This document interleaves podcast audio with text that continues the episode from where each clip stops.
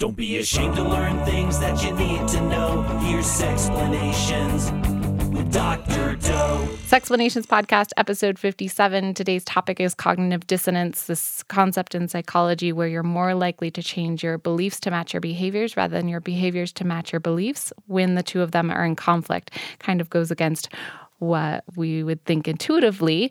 But in my life, at least, I've seen it repeat over and over where my beliefs change to match my behaviors. And I thought it would be really cool to talk with Troy, you may know as Kujmous, K U J M O U S, who is all over the internet inspiring people, kind of uh, heading up the cheerleading squad for the audience of YouTube creators and online personalities because you have been so supportive of me. Uh, just you can tell when I'm experiencing cognitive dissonance, and you've been really wonderful at naming that. And then, um, yeah, just rooting for me and saying, Go, Lindsey, go, and sending really sweet compliments and kind words to make that discomfort of the, the conflicting thoughts and behaviors um, more manageable. So, Thank you. You are welcome. Thanks for being on my podcast. Oh, no problem. How are you doing today? Great. And you? I'm doing quite well. Oh, good. I want to first plug our Patreon people, the ones who make this show possible. Uh, if you go to patreon.com slash sexplanations podcast, the Millers, Ben, Donna Flint, and Paul they've all um, pledged at the boss level. And so, in their honor, we have a, a test question, a testes. Dr. Doe is holding testes. She's holding testes. Which I have asked Troy to come up with this this week. Do you have one for me? I do. Cool. Are you ready? Am I gonna am I gonna fail? No, you won't. okay, good. Okay. If not, that's that's cool too. That's part of it. The theory of cognitive dissonance was first developed by Leon Festinger. What additional theory did Festinger propose in 1950 that says physical and or psychological closeness increases interpersonal liking and attraction? Four options. Oh my gosh, this is so good. You should do this every week. A. Option effect. B. Proximity effect. C. Nearness theory, or D. Theory of choice. Okay, can you ask the question one more time? What additional theory did Festinger propose in 1950 that says physical and or psychological closeness increases interpersonal liking and attraction? Is it proximity? It is. Proximity effect, yes. He came up with it? He did. Oh my gosh, I think he is my my person.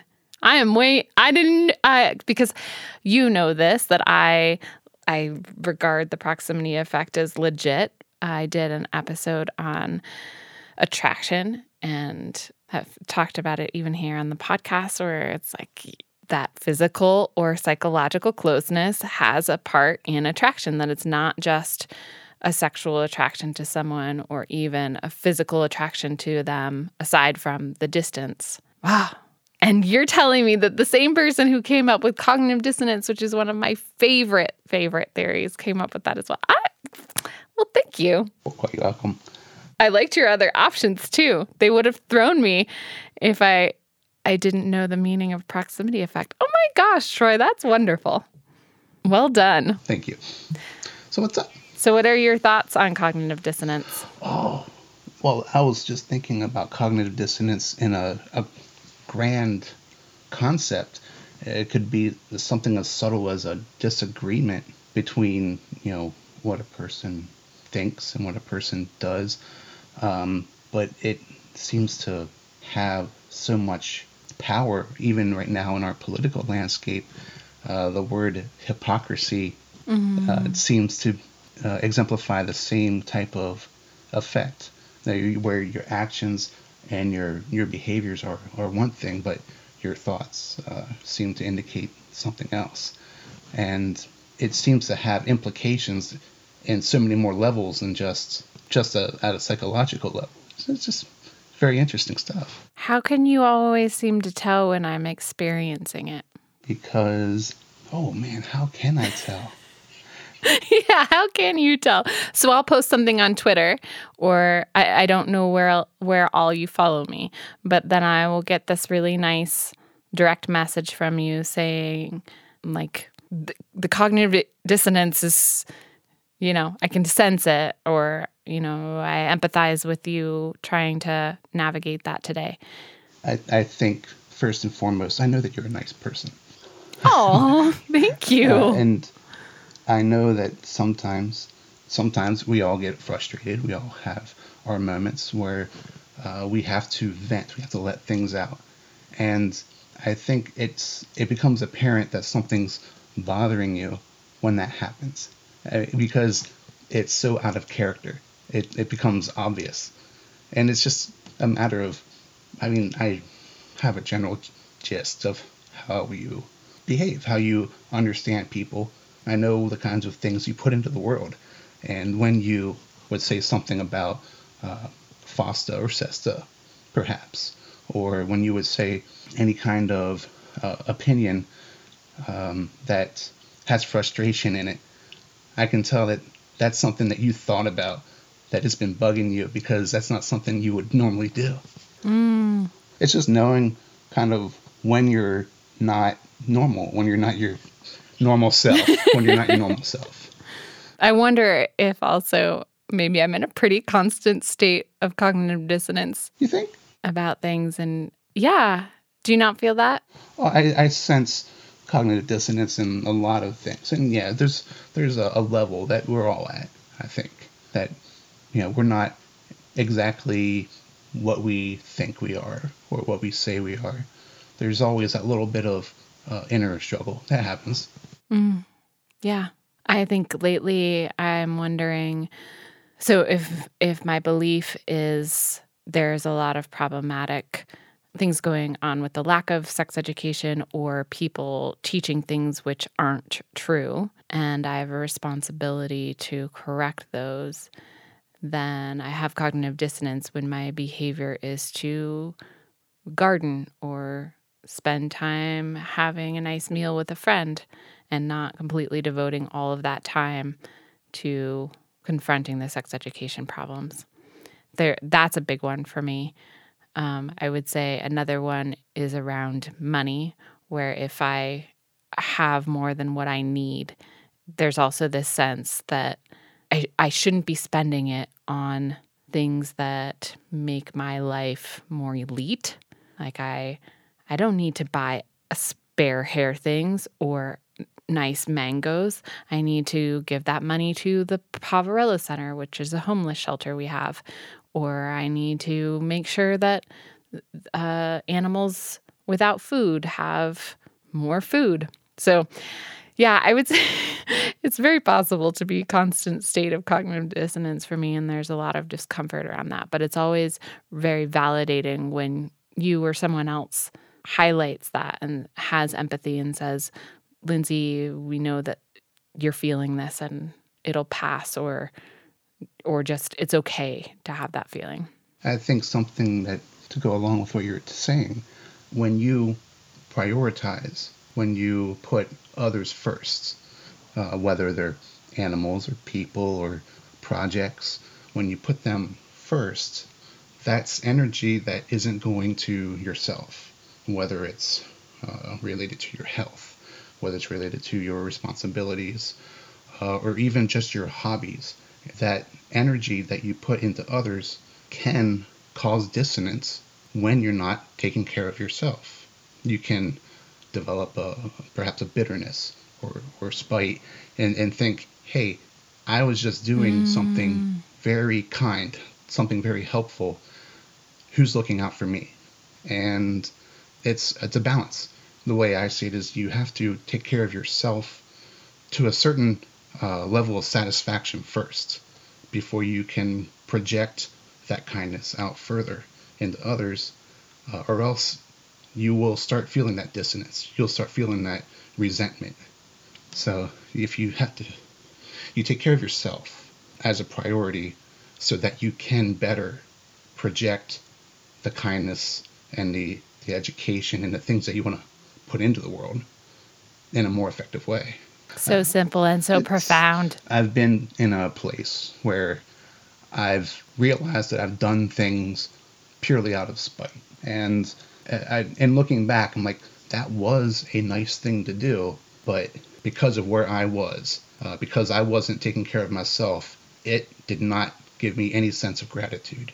I only felt resentment for it, and that's that's how I can tell when I need to start filling my own bucket. Does that make sense? It does make sense. I mean, it's, I think the difference between generosity and martyrdom, if I am doing something so that I am taking care of uh, someone else at a, sacrificing myself and doing harm, then yeah, it's going to be a resentment. I'm going to have this premeditated anger because I have done something for them which they didn't ask me to per se, and I don't actually have the the resources to give to it. But yep, sign me up for the Queen Martyr. And what I think you're saying is fill yourself up first. Be be the queen and then you will have the resources to give and it will be out of love and kindness rather than yeah, sacrifice. You got it. Yeah. so how do you fill up your your self-love in buckets? Find hobbies. Find things that pull you away from the distractions. And it's individual to everyone. Is you know, some people um, would rather sit and read. Some people like going for walks, but something recreational, something that brings that energy back to you. I'm trying to think of other examples. Spending time with friends, if if that's if you're more of a person who likes to spend time uh, with others, or spending time alone and resting, if you're a person who prefers to rest. It's it's whatever recharges you, and it's it's being sensitive to to that gratitude of of saying this is something that's what builds the inside, the resources inside, so that the things that you do outwardly project that gratitude. I like it. I think you have a lot on your plate too. It happens, yes. A lot of a lot of responsibilities and such. Yeah, that happens. Where do you have cognitive dissonance in your sexuality right now? Oh. no, that is a good question. Um, mostly, my cognitive dissonance is that uh, I'm in a committed married relationship, and the, there's no sex. Um, And I guess to be fair, I'd say once a year is about fair. Is, is how often we try, but uh, it's been it's been lacking. Um, I've been trying to talk about it, and what what's bothering me mostly is that the conversations feel coercive. I don't want that. It when I start that conversation, it automatically starts feeling like I'm trying to coerce something, and that's wrong. I don't want that, and that's why I, it's hard to have that conversation. Has, is that something you've ever had any experience with? Yeah, uh, I feel like there are multiple men, especially in my life, and I should say women too, who are in relationships where the their sexual drive is higher than their partners, and even bringing that up feels like they're harassing the other person and challenging that person's sexuality, their sexual expression. And so, yeah, you- you're definitely not alone in that struggle or uh, the system of feeling the you know what I imagine the belief to be as sex is important to me, but the behavior being I'm not having it.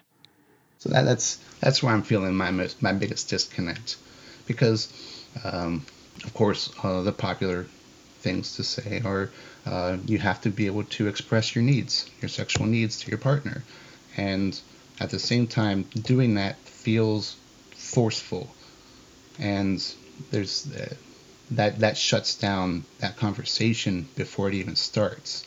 So I, I don't know where to take that from from here.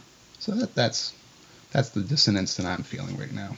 Have you written a letter to express your emotions and thoughts around it without the expectation that the person respond or or even read it?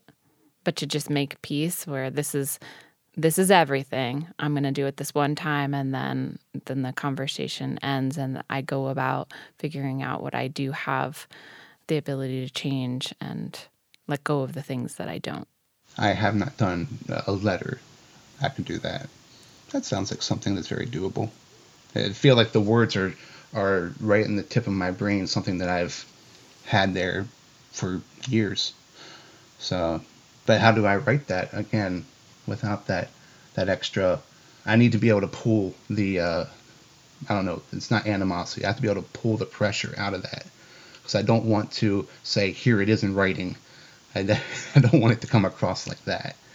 But uh, to be able to write it out, even if I don't get a response, like you said, I should be able to write that out. I'll do that. Thank you. Well, the thing that I that has really helped me in letters is that acronym think. Is it thoughtful, honest, intelligent, necessary, and kind? And I almost go through every single sentence with that checklist. And if it's not those things, then it goes away. And I try to keep it as simple as possible. And so it sounds, I'm not trying to play therapist right now, Troy, but it sounds like you, the things that are true are you're in a committed marriage, you're having sex once a year, and you would like to be having uh, an outlet for expressing your sexual needs with your partner and not wanting the other person to feel pressured.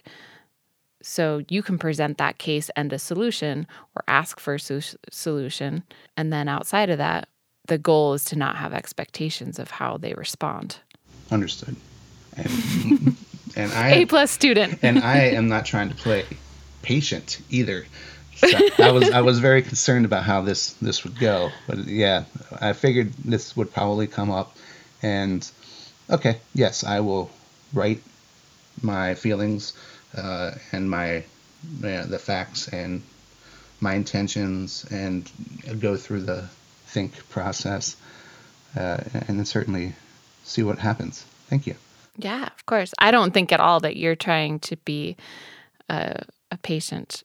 That's I'm just teasing myself more of checking my my fix it dial and making sure that I'm not coming in and trying to rescue you because you've been so well, I said this already, but just very, very kind. I love getting messages regularly from you that make me feel really understood and have this high degree of sensitivity about what I might be feeling in my circumstances. And uh, you're clearly an empath, and having empathic people in one's life is not to be taken for granted. so I don't. I have a question. Have I ever just missed the point completely? I don't think so. Not anything that comes to mind. And I, I do love telling people when they're wrong. So it's not like I'm trying to save face for either of us. Um, because generally it's like, well, hmm, I think this is how this person is feeling. Let me just lob this message in your general direction and see what happens, see what sticks.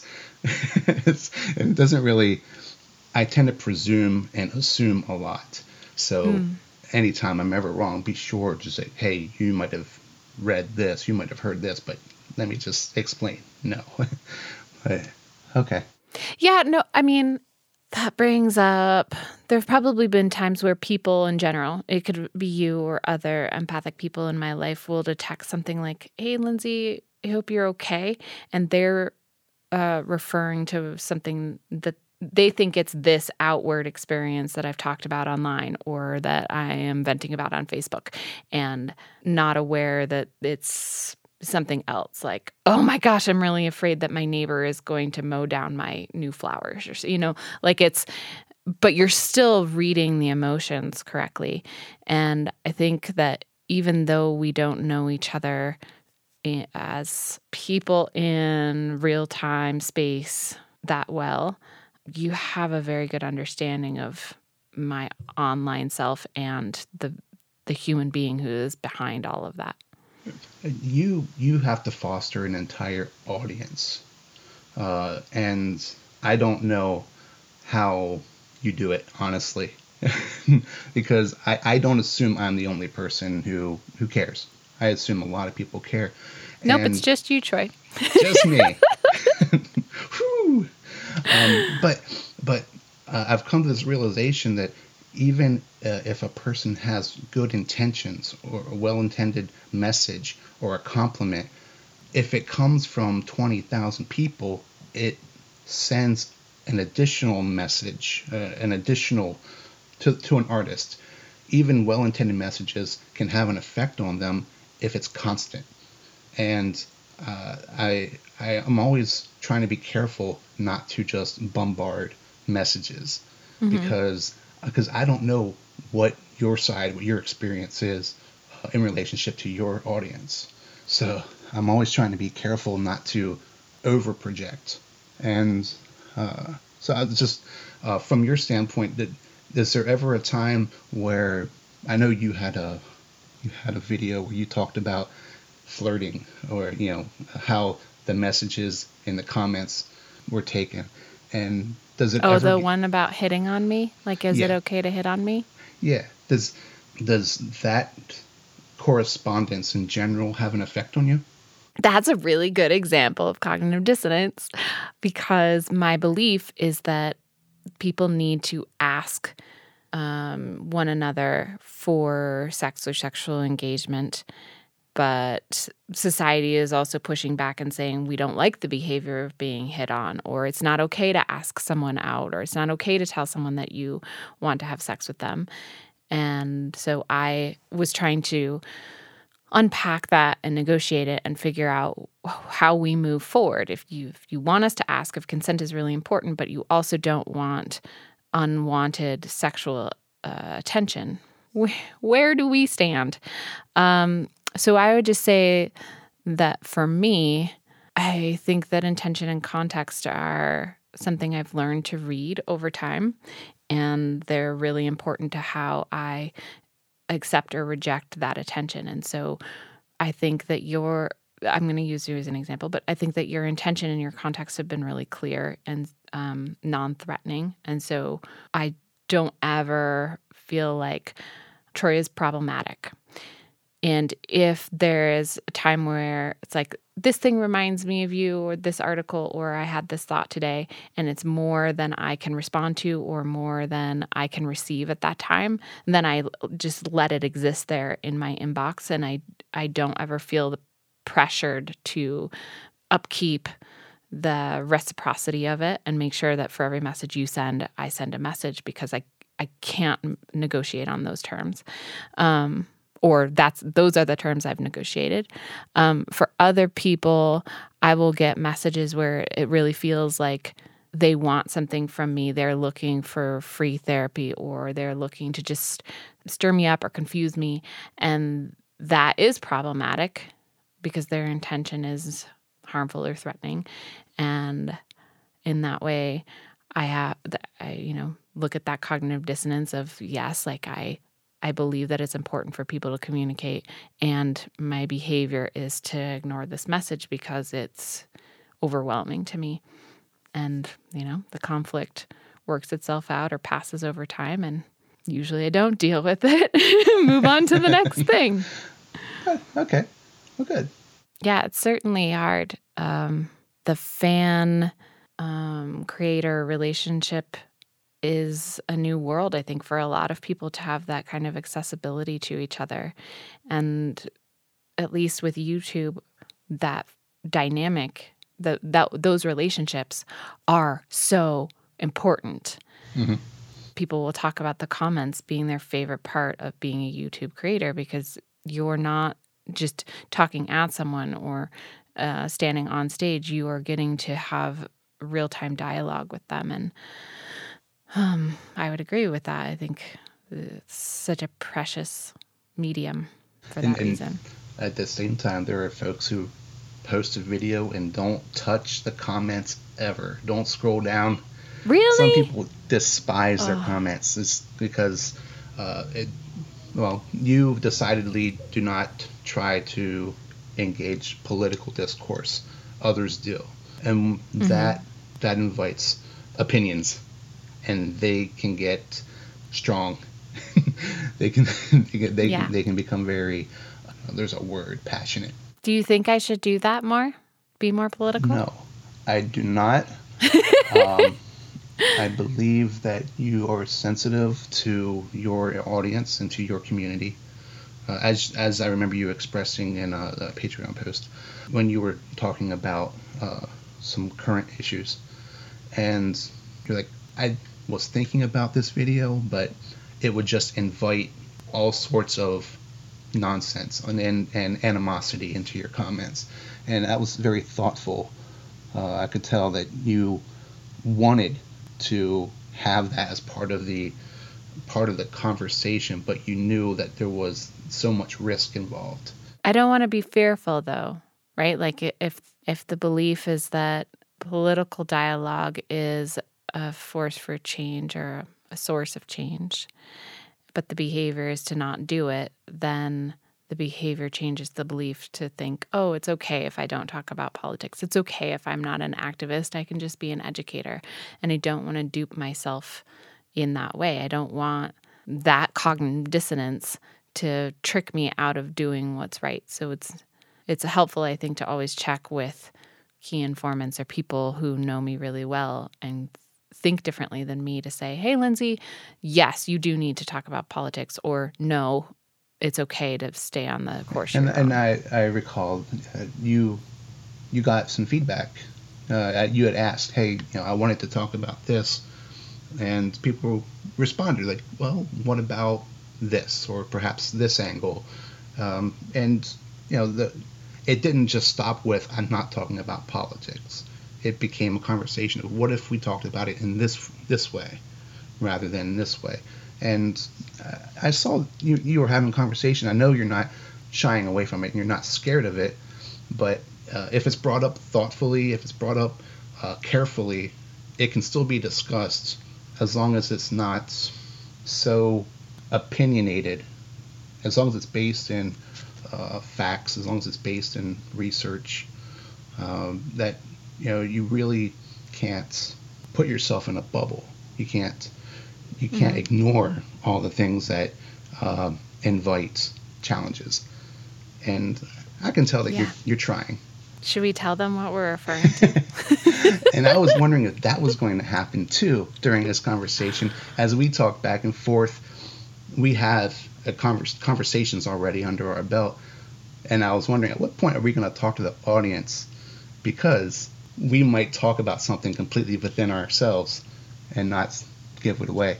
Um, but I think the um, the involuntary celibate community nah, yeah, you Yes. said it. and and and I honestly wasn't sure if I was going to bring that up in context of my dissonance because I, uh, with my wife, once a year, and looking for certainly more than that, and it's like, does that resonate? Is that something that should just flow into the incel conversation? And no, it isn't. So, if people don't know about the topic Troy and I are talking about, here's how it all came to be. Somebody had asked me about involuntary celibacy. It came up again. Somebody had messaged about incels. And basically, you have this um, broader experience of being celibate, not having sex, but not wanting that. You you would definitely like to get laid or have sex, but it's not happening. It's involuntary celibacy, and there is um, a smaller group within that who identify the first as I N V C E. LS. It was started by a woman. Um, she turned the group over to someone else. It became more of an extremist um, population, and they identify as incels and believe that they're owed sex and um, have been responsible for at least three mass shootings where they have um, tried to kill people because of their anger around not uh, having sex, which they believe is a right. And then there's language like I think they um, refer to people, women, as Stacy's, who they're angry with for not sleeping with them, and Chads are the men who the Stacys sleep with, even though they believe like everyone should get it, and, or they should at least. And on patreon.com slash sexplanations for the YouTube channel, there is a pledge level where people can vote on the upcoming topics that I cover. And the highest voted one was for involuntary celibacy, which can be talked about with in, in that broader sense, but does need to include the extreme version of it. That's part of education.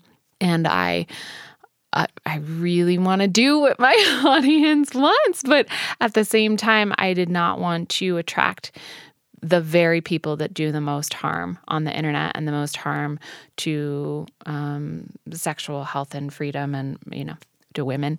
And so i sent out a post saying here's the situation and what are your thoughts? Uh, since then i've kind of had this really funny revelation. So we did an episode on blue balls, which I I am now calling my incel episode.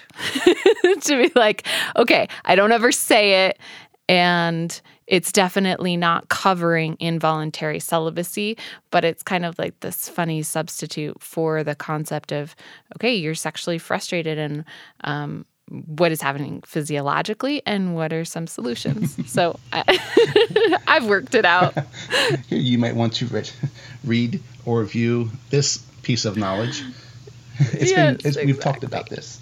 Yeah, it's good. Um, so hey, do you want to do Kegels? I do. Main squeeze, squeeze it good. And you suggested we do male toned voices and female tone the the moans back and forth. I wasn't sure how that would pan out because uh, I'm fairly confident those aren't your voice. They're not. and and uh, I had since come up with another idea of just counting backwards from 15 down to one, and not necessarily having to coordinate any kind of uh, moans. well, I love how prepared you are. And I love not having to think about how to do them. So it's guest choice. Um, the the sounds are mixed by Count Boogie, who did all the uh, had his um, I think his lovers did the moans, and Count Boogie could add his own voices. Or I I think that you're more than capable of moaning too, Troy. If you would like the whole internet to have access to your your moans. They, they already do, but we're not going to get into that. That's great. But I will gladly uh, count down. Okay. Okay. I will start at 15 and clench and release uh, with each count. Ready? Sounds good. All right. I'll do it too. 15, 14, 13, 12, 11, 10, 9, 8, 7, 6, 5, four, three, two, and one. That's awesome. I like it when other people coordinate it for me because then I can focus on doing them. Well done. Yeah, I was. I wanted to make sure I didn't like uh, turn on the sultry voice or anything like that. I didn't want it to turn into anything like that. Yeah, no, it was it was very soothing, and I I now wonder how people listening experience it when we do it when I, when I'm doing the count. Do they feel like it's some sort of um, power play relationship where I am telling them to now do this erotic thing with their bodies? Because when you're doing it and and it it feels very clinical, I'm like, okay, Troy is this respectful gentleman. And yet he is saying a number, and I know what I'm supposed to be doing with my vagina. And I'm like, oh yeah, this this could totally be read as power play. And so now I'm all curious, how are other people experiencing it? Tell us in the comments. Can't wait. Yeah, it'll be good. It'll be fun. Uh, what about Sextra credit homework? Now you can practice at home. Dr. Doe gives you extra credit. I had a thought uh, going off of what we were talking about earlier about how kindness and your own happiness kind of resonate off of each other through gratitude. The project that I came up with was to have tonight or whichever night you can select your clothing for the next day, your shoes, whatever jewelry, whatever you're going to wear, have it folded or hung neatly and prepared. And that way, in the morning when you wake up, the first thing, the first bit of energy that you experience is for yourself. And you can already tell someone selected out this clothing for me. Attention has been given to me, and I can I like. It's something that I selected with my own time and my own energy. And from that, as your day goes on, see if it projects into kindness outwardly as your day continues if it starts from yourself. Does that make sense? Yeah. It's very deep.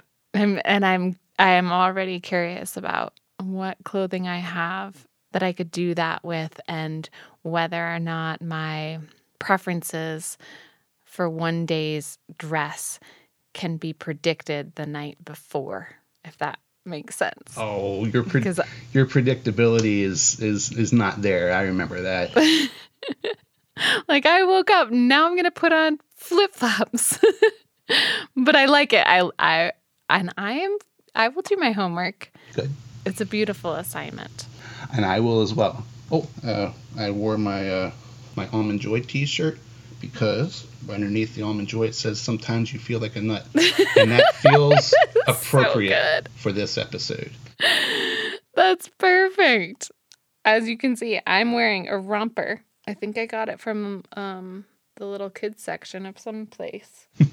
and sunglasses as usual. It's uh, my pants and shirt in one outfit. Only have to think once. That's good. It is, but I'm I'm still really excited about this whole idea of finding simple, meaningful, ways to love on myself with more intention, and you know, starting that day off with that energy from me that was cultivated the night before is is really really cool because I think that I am really good at self care. I would say it's one of my strengths, but it's not always intentional. It's like, yeah, I'm going to do this. I'm going to go to this dance class or I'm going to get this massage because I'm taking care of myself, but I don't ever take it to the next level to say because I deserve this or because I um, need energy from which I can give to others. So, Awesome. well done, Troy. Thanks for taking such good care of all of us You are quite welcome.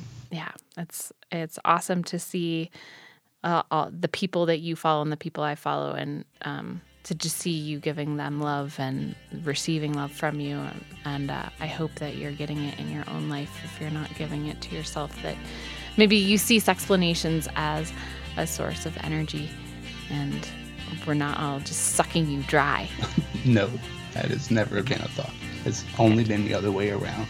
Aw, well, cool. I'm and I'm glad that I I got to meet you in person. And if you um if I didn't do a proper introduction to begin with, again, Troy is someone I have known online who is again a huge advocate for many many creators. A lot of whom are in the sex positivity community, and you're you've just done such a great job at supporting all of us. So I am really, really lucky that you offered to be on my podcast to talk to me about Festinger's cool theories. I did not have any inclination that he was your favorite until today, though.